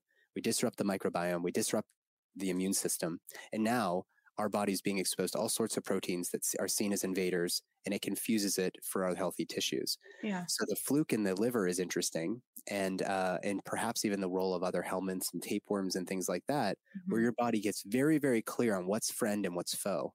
Yeah. Um, and the liver fluke thing may be one of those things where it actually works, you know, counter, you know, sort of paradoxically, but I digress. When we consider the role of the immune system and how it interacts with the endocrine system and the reproductive organs, we can start really working some magic. And the reason that pelvic steaming works for everything from endometriosis to early cervical cancer to early endometrial cancer to P C O S to recurrent vaginal infections to pelvic floor dysfunction, it works on a whole variety of things. Ovarian dysfunction, tubal uh, disease is Uh, is pretty remarkable. It works by increasing blood flow, we think, to the pelvis. But then also, if you go to somebody like my friend Adrian, she concocts on herbs through the lens of Chinese medicine. And so you have the medicinal mm-hmm. properties of the herbs in the steam as it floats up into the yoni, into the cervix, through the uterus, into the tubes, out into the peritoneal cavity, improves blood flow, provides some medicinal properties. And it's, it is, I'm not going to say it's a cure-all for everything, but yeah. I am finding some incredible results with it. Fibroids, polyps in the uterus. I mean, wow. so many things. I didn't so, know that it helps with P C O S, but my women's group, there's just four of us. We're about to become five. Um, we, we have it on the schedule to do like yoni steams together. So I'm yeah, super excited. Right and That's I'll, awesome. I'll report back to the podcast. Yeah. Um, I've got a, I'll, I'll link you up with my friend Adrian too. Cause she's, um, she could, she could, you know, get you hooked yeah. up. So, amazing. So um, really quick, I want to touch on the side effects of birth control, because I know a lot of what we talked about is also birth control related. Yeah. Um, and, and, you know, there's the talk of menstrual suppression. There's the talk of, um, I know for me, I, I got given birth control, I think at like fourteen for acne. Um, and it gave me such bad anxiety. And then when I went back saying I couldn't breathe, she wanted to give me Xanax at fifteen years old. Yeah. And I remember sitting on the stairs and thinking, so many of my family members are on antidepressants and anti-anxiety, and I've watched what it's done to them. They've become more robotic, um, less, uh, less them really. Yeah. And, uh, cause it's, it turns off not just the anxiety, it turns off so many other things. And I remember thinking like, is this something I, just asking myself a bunch of questions sitting on these stairs. And then I threw away the prescription, thank goodness. And then I stopped taking the birth control as well, just because I felt like, uh, at the time it felt like I was gaining weight on it. But, um, yeah, I mean, I was just given it for acne, had no idea all the, all the issues. Uh, yeah. my boyfriend, a boyfriend talked me into doing it when I was like twenty-one, I took it for like a year. And then when I shot with Playboy, Um, they wanted my breasts to be perkier. So they told me to take birth control because it would make my breasts perkier. It so, did. Yeah. So three different times that I took birth control for about a year. I don't know. Uh, I don't know really what side effects I have from it that are long-term, but yeah, I took it three different times for acne. My boyfriend just wanted to, you know, not have responsibility in the bedroom. And then, uh, Playboy wanted my breast perkier. um, but yeah, I, a lot of women don't, don't realize the, um, you know, the side effects that can come with that. And, um, I know we don't have that much time. So, and I have like two more things I want to talk to you about, so I don't want to take too much time on it, but anything you want to say about, about that topic? Yeah. Um, I didn't, uh, I didn't realize that Playboy would have that gall to tell a woman like, it wasn't. To- so I will say it was the photographer at Playboy, because okay. I don't want Playboy. Okay. I don't know that photographer. It wasn't in our contract. yeah. Yeah. Right. Right. Well, um, So, okay. So I, I, I my mind's going all sorts of different ways. Like, I, like I think just, I'm just trying to put myself in the mind of the photographer. You know, you should be on a synthetic endocrine disruptor. It would really like make you look good in this magazine. And of course yeah. it's Playboy. You want to look great in Playboy, but anyways, I digress. I'm just, it, that's actually a part of the conversation is that we yeah. have put young women on these pills. And uh, let's do give a scenario instead of the fifteen year old whose, whose endocrine system's still trying to work itself out through the brain, thyroid, adrenals, ovaries. Mm-hmm. Let's go to the twenty something year old who's had normal periods. And then something, something suddenly goes off and now they're too heavy. They're not coming frequently enough, whatever. Hey, take this pill. You don't have to have that monthly bleed, that, that, mm-hmm. that pesky bastard, you know, like just, just take this pill. It shut down your ovaries and you won't ovulate. Mm-hmm. You'll be able to come off of it and get pregnant someday. So they come off of it five years later. Nobody ever investigated why they were having the dysfunction in the first place. They just put a Band-Aid on it. And now they're stuck where they were five, ten years ago when they started the birth control. And now they're having issues with pregnancy or their issues worse than it ever was before. Yeah. And there's so many women now in their thirties who have autoimmune disorders right, that were, right, they've been taking right. birth control for so long. Right. Right. Yeah. So, so that's the first thing. We never investigated why your periods were dysfunctional. We just gave you a pill and that mm-hmm. pill is, it's a billions of dollars worth of, of pills that we're giving out and other hormonal contraception, which includes the thing under the skin, the implant, mm-hmm. shot in the arm, which is called Depo-Provera. We've got I U Ds. We've got all sorts of things. The issue with the hormone, and I'll try to make this as brief as possible, based on what I said about the gut, it's going to disrupt the microbiome, mm-hmm. taking the birth control pill especially. That leads to nutrient deficiencies because when your gut microbiome is out of whack, you end up nutrient deplete because you don't have the right, you know, you're not feeding your body food, you're feeding the bacteria in your mm-hmm. gut and the viruses and protozoa and everything else. It breaks it down and nutrients can get into the blood. But if that's out of whack, you're now in a state of nutrient depletion, especially the fat soluble vitamins and iron and all these trace minerals that are important mm-hmm. for sperm health, for ovarian health, for your for all of your tissues to be working. You end up in a toxic load, you know, because you're, you're probably still not eating right because nobody ever investigated this. Mm-hmm. And, um, and then of course we mentioned the immune system gets disrupted. So now you have an auto- autoimmune processes start to, to, to develop. And, uh, birth control pills also tell the liver to, to up to, to start producing more binding globulins in the blood, which binds up active hormone, giving the impression that you actually have low thyroid hormone and you have low adrenal hormones and all these other hormones go out of whack. So basically we're, we're intentionally disrupting the endocrine system. Yeah. And at the cost of your nutrient levels, at the cost of your overall well-being, at the cost of your, the endocrine system at large. And you've got most of your serotonin receptors in your intestinal tract. It's not in the brain. It's outside of the central nervous system. And we are putting medicines in the gut to effectively disrupt the gut, to, to mm-hmm. disrupt ovarian function, et cetera. And that is impacting the moods. That's why when women come off of the, you know, birth control, they feel like a veil's been lifted. So the mm-hmm. depression, the anxiety, the libido, everything starts coming back. Yeah. But nobody's, and nobody's talking about that. They're just like, it, take yeah. this pill and you don't have to have a period. And it affects their mood so much that it also affects who they're attracted to. I know that like they did that test because we're attracted to people based off of also pheromones and scent. And because this changes us so much, which like, I think it was Sex at Dawn talks about this as well. When women get off birth control, they actually don't like their partner anymore because they chose them based off of the way that the birth control made them. That's right. Um, yeah. Draw, you know, mate, but that, and then also women are dying as we saw in that yeah. film, yeah. Uh, women are dying because of birth control. And I think that a big part of the solution is not only teaching the, our women, teaching our girls how to be empowered through tracking their cycles. Um, and, but also teaching our boys, teaching our men, Um, I think that's a big part of the solution. Um, yeah, yeah, totally. I, uh, I, I would. Uh, so, so to to to piggyback on what you said about the the deaths, you know, we, we the estrogen. So these are synthetic hormones. We're putting estrogen and progestin. With they're synthetic. They're not the real hormones. Mm-hmm. So when you bleed on a pill, you're not having a period. We're you're we're having a withdrawal. To withdraw from progesterone exactly during the the placebo week. So.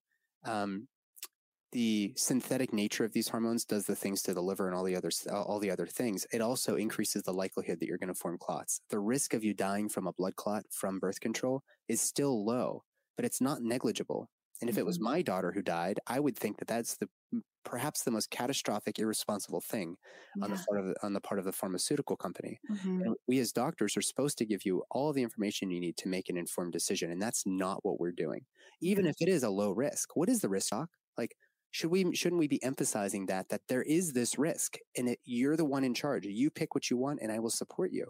Yeah. But we shouldn't be overemphasizing the benefits and right. failing and neglecting the downsides. That's when it's not such a huge pamphlet of risks. Yeah. Yeah, exactly. Exactly. Yeah. Those pamphlets are like, we saw it in the movie. They're like yeah. ridiculous, they're like eight by eight feet long, you know, wide. And it's like, what on earth? What is this? And the print is like so miniature. Nobody's going to read that. So when the F D A yeah. says, yeah, we warned you with the label, like, no, you really didn't. Like, this is. No, it needs to be like on the cigarette carton. Yeah.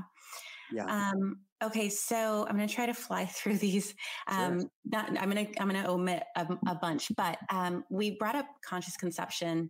Um, I know that I have a shaman friend who, him and his wife, they I think they may have been on medicine, but they saw a bunch of like light orbs show up when they wanted to call in a soul, and they said, "Hey, we're shamans. We practice medicine." Often, uh, we need you to be okay with that. We need you to be on this path with us. And like a ton of light orbs left. And then they said a couple wow. more things. And then it came down to like seven, said a couple more things, and it came down to one. And so then they called in that soul. And uh, it's really cute. Uh, I won't say the name of the daughter because it might, you know, be a part of their privacy, but like the daughter even said what she wanted her name to be. And they didn't go with that name. They went with something else. And for weeks after she was born, she kept giving her dream saying, I said my name was this. I said my name was this. So they went ahead and switched her name to what oh. you asked for. It's crazy. But yeah, so I don't know if that's um, your idea of conscious conception or if you have something else, but I'd love to hear, um, I'd love to hear your thoughts on that. I, mm-hmm. I know we don't have time to talk about sacred death, but if there's time, I'd like to just talk about that. And then also, mm-hmm. um, if we can wrap up with talking about how to improve the exam experience and find an O B G Y N like you. The exam experience, to me, it's um, a bit traumatizing in itself, you know? Yeah. Um, so yeah, if, if I wanted to give you those two things um, so that you know uh, yeah. how to speak uh, Ooh, yourself. Well, the conscious conception piece, we won't, we won't really be able to get into most of that because that's a really important topic. Okay. That is more than just call. I mean, we, we will get into it, but mm-hmm. it, that's like a whole hour in and of itself because oh. it's poorly understood and it's a very, very personalized experience. But yeah. the bottom line with when we conceive is that we have to imagine, and I, I don't know how to demonstrate this for people other than I've, I've been there and I know this mm-hmm. through medicine and, and everything else. But mm-hmm. the spirit of your baby is waiting for the right time to come into the womb. Mm-hmm. It may not necessarily be the time that you're hoping for. Mm-hmm. You might want it now, and the baby might say, we got to wait till later. You might not want it now, and the baby's like, I'm coming. Yeah. And that's just how it goes. So I got shit to do. I got shit to do. I got to grow up and be your kid. So if we can take ourselves out of the re- reductive, you know, um, nature of the way that we experience the world through the lens of the media and their medical system and their political system, et cetera, they would have you believe that this is just a physical thing. Sperm meet the egg, and then a baby grows out of that, and there's and then and then that baby grows up, and then eventually dies. Like that. That's obviously not as complicated as I have experienced it to be, because mm-hmm. I sit with birth and death, and there's there's some incredible transformations that occur during those two periods, and I think conception is actually where this begins, this transformation of spirit. So, in order for a woman, perhaps, to invite the soul of this baby in. We need to be asking, what does my partner need? What do I need? And what does this baby need mm-hmm. for this to happen? Sex can become an invitation. You know, your baby doesn't want to necessarily come in. Uh, it may not feel invited if the sex feels routine and mechanical mm-hmm. and this and that. So instead of just tracking the cycle, we're also going to say, hey, like you guys are going to be playing in ways that maybe is a little more exciting for you than, than but you haven't been, haven't felt comfortable expressing that, you know, yeah. I want to, I want to, whatever, sixty-nine, I want to have two people in the room. I want to have somebody watching. I mean, whatever it is that your kink is, like maybe yeah. that's actually a part of re-inspiring and reigniting yeah. this sort of uh, embodiment of your. Of I got your... pregnant the night I got flogged. Yeah, right, right, exactly. Like it was that night at Burning Man at Spanky's when I leaned over a box and a woman that looked like Jade Bryce actually came up and whipped the shit out of me. And then my wife and I had the greatest sex ever, and she also whipped my wife. I mean, like it's it's that like that is actually a part of conscious conception, is that sex is supposed to be fun. Intimacy is, intimacy is way more than just penis and vagina. It's connection. And it's supposed to be loud and messy. And yeah. I think that we've gotten so far from that. Yeah. Yeah. And, and I mean, of course, I'm joking about the Spanky story. Although maybe we were that year. Maybe we did conceive our baby that year. I don't know. But, but I mean, I say it, I'm even laughing when I'm saying it because it sounds so crazy. But this is actually how babies are made. It's yeah. not just penis and vagina, sperm meets egg, lays in the uterus, and then you wait nine months and a baby comes out in the hospital under all these medications and distractions. Like that's the story we've been told, but that's mm-hmm. not where it begins. It begins with, who am I? Where am I going? Am I ready for this, this archetypical transition from maiden to motherhood? A lot of people are putting their heels in because it is so scary. It's so confronting. Your body's going to change.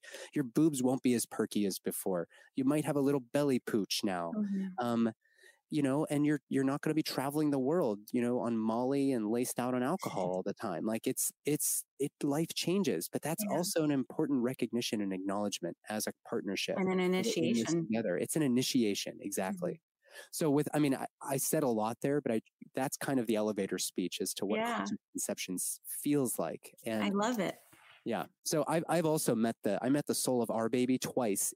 Yeah. While she was in my wife, while I was on medicine. Wow. And I met Woofie while she was in uh, Tasha's womb. You did? As oh, well. Yeah. Woofie. Oh my gosh. It was amazing. Oh, Woofie's powerful. I, she's shown up in quite a few of my ceremonies. I think we're going to have a, a really beautiful relationship um, when she's older, and when we already do, but okay. So how can we improve the exam experience? Because a lot of us dread them, myself included. Oh man, I don't know the, the answer to that one. So the experience most women have is you pull your pants down, you sit on crinkly paper, there's bright lights, kind of feels like you're a baby in a delivery room, honestly. Yeah, you're you in this uncomfortable very, position with this cold metal. Yeah, going on. Yeah, very uncomfortable uh, exam room. Um, I don't, you know, the the general G Y N exam, I've gotten so far away from that because I don't like it. It's like, go to the doctor that you feel safest with and most seen by. That's have them do time. Your P A P, and you don't need to go to an O B G Y N for everything under the sun. And most of us do pelvic exams and all this. They're completely unnecessary. We do rectovaginal exams to check for endometriosis. It's completely unnecessary.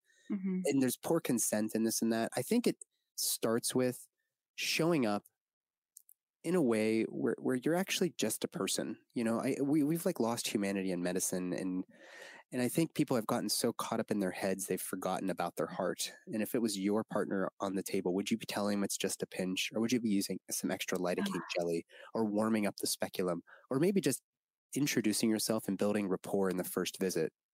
The, the, the, industrial medical complex doesn't incentivize what I do, which is like ninety minutes of just getting to know you before I see any parts at all. Yeah. Because I want to know your story. What's important to you? What are your fears? What are your past mm-hmm. traumas? Mm-hmm. And and that comes through getting to know one another and trust building. So I think the first thing that we really should be incentivizing is spend as much time as you need in your first visit, because if we're going to be sitting in stirrups in front of me, I want you to trust me. And if you don't trust me, then I will help you find a different doctor. And that's mm-hmm. okay. It's not my ego that's in the way. My ego was blown yeah. apart years ago. We need more of you. We yeah, need well, so many more of you. I when I have like a brick and mortar clinic, I imagine it will be very, very busy, and I I have to be cautious with that, because what I do remotely, like yeah, we can look at your cervix and we can do all the exams. That's fine, but like what's most important to me is getting to know you, and I can do that over Zoom. Like that's what we do. Like we might spend ninety minutes talking about your childhood, and and every seven years, what's happened to you from a trauma experience, from a mm-hmm. joyful experience, from a, a loss experience. And that's actually how we can start working on what's, what's, you know, hurting you, what's, what you're coming to me with, with concerns about. Mm-hmm. But in the, in the system, like, you know, you got twenty minutes and you, and, and when you go in there and you ask them, like, can we put some, can we warm this, or can we yeah. like ease into this? They're not going to do like there's no. in my experience, they've been very cold and very yeah. like almost annoyed, you know, right. that you're there. And yeah, we need more of you. And yeah, I remember, I remember there was a, you know, one of the common things that women go to their O B G Y N for is, I'm pregnant, I want to check on the baby. Like they do an ultrasound to check mm-hmm. if the baby's, if there's a baby with a heartbeat. That's the first ultrasound most women get in pregnancy. It's not necessary, but a lot of people do it.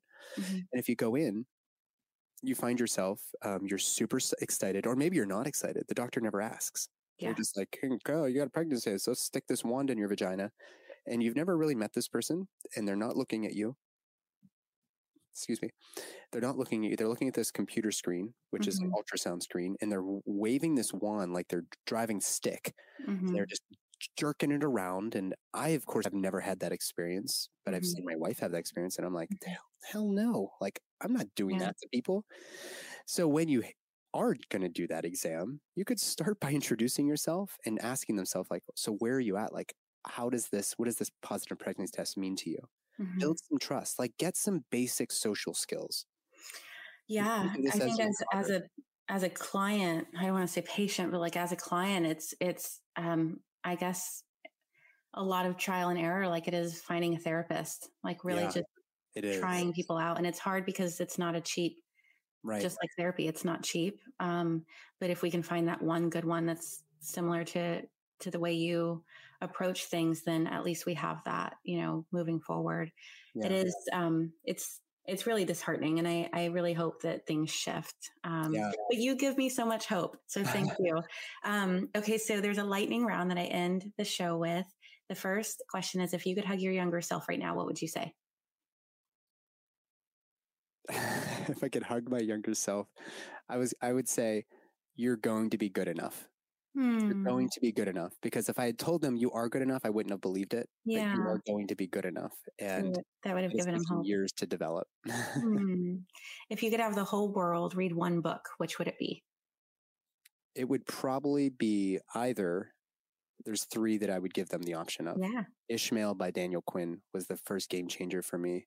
Okay. Charles Eisenstein's The More Beautiful World Our Hearts Know Is Possible, yes. and Grounded by Doctor Erin McMorrow. She's a P H D. Those three are actually the three that I send everybody. Uh, like, here's your birthday gift. Charles Eisenstein is my, I just love him so much. Yeah. He's a um, good okay. If you could whisper one phrase to everyone on the planet, what would it be? Be kind. Yeah. Thank you. Just be kind. It's not that hard, guys. We just have to take it's care of one another. It.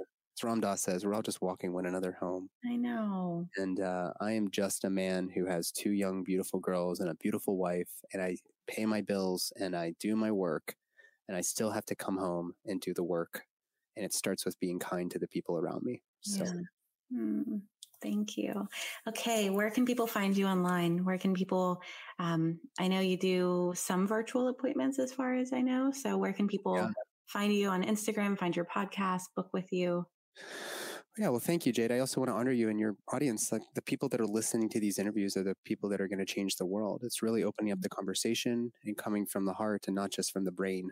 You know, we're all smart. Everybody has the uh, mental capacity, but if you're coming to these conversations with an open heart, that's really how we start to shift the the paradigm and shift our, our collective consciousness around some of these things. So thank you for having me. And for anybody out there listening, thanks for letting me banter on for a little bit with my friend Jade. um, if you want to work with me, I do take one-on-one clients. You can go to beloved holistics dot com. I've got a little newsletter, just like everybody else. I've also got a shop link there with all of the products that I recommend, recommend to my clients in order to keep them as low tox as possible and um, as all natural as I can. Mm. Um, I don't do a lot of medications and surgery and imaging, but I do order those things and work those up for some people if I think it's absolutely necessary and we can't get it fixed through natural means. And then for any health coaches out there, Ayurvedic practitioners, Chinese medicine docs, I have a collaborator program. A lot of midwives join the program because they want an M D consultant that isn't like the doctors in the hospital system. Yeah. So they can, they can, they have me on speed dial and they call me anytime they need me for anything. Amazing. Um, on behalf of their clients, often just to be able to counsel and educate appropriately. Yeah.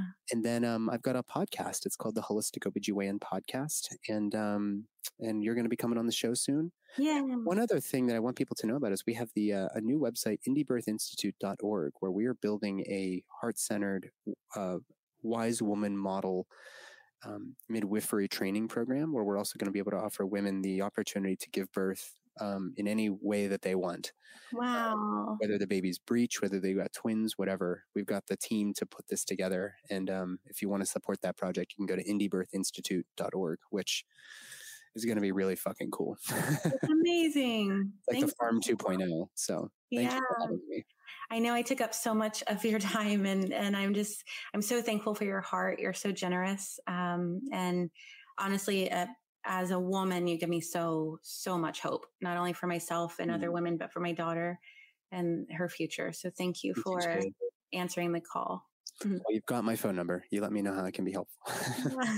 Thank you so much. Thank you. Talk to you soon. Whew. I know that was a lot. Um, and I want to just also like acknowledge any men that listened through this entire episode, because you are part of the answer. The fact that you sat through this um, for the women in your life, it's, it's so much a part of the solution. So thank you.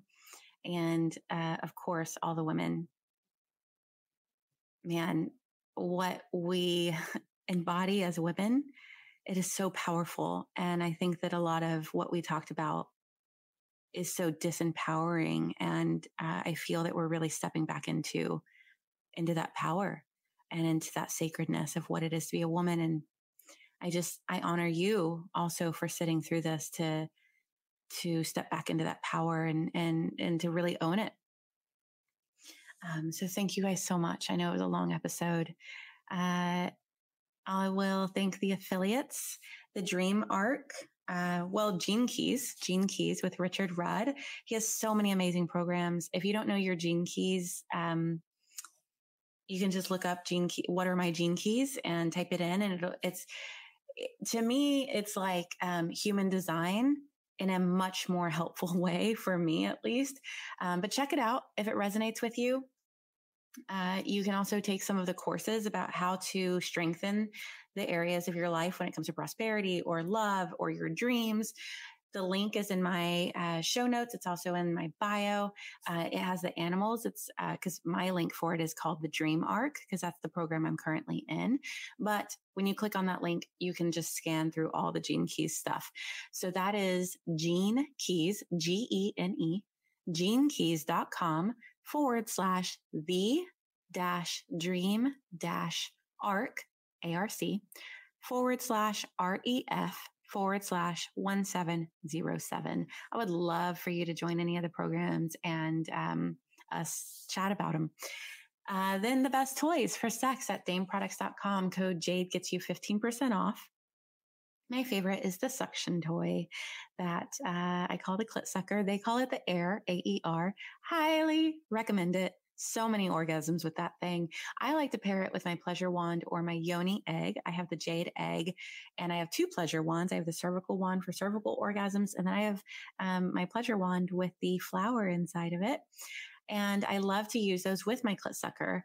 And uh, you can get any of these products as um, at wands dot com, W A A N D S dot com, code Jade for a discount there. Um, So yeah, the wands and the yoni eggs at wands dot com, clit sucker at dame products dot com, code Jade at either website, all things C B D at direct hemp dot com, code Jade for a discount there, higher dose infrared products. I am going to use their sauna blanket as soon as I get off here, code Jade seventy-five for seventy-five dollars off. Thank you guys so much for tuning in and being on this journey with me.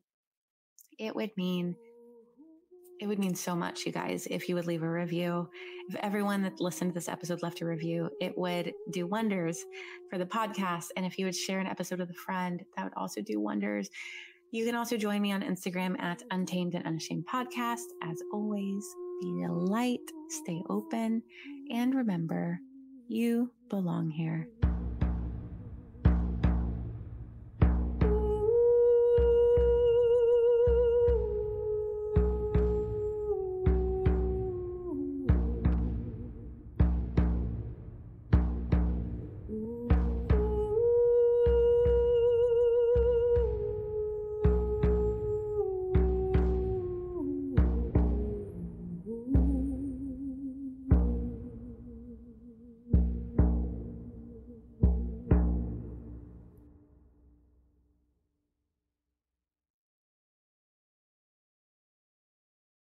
Save big on brunch for mom, all in the Kroger app.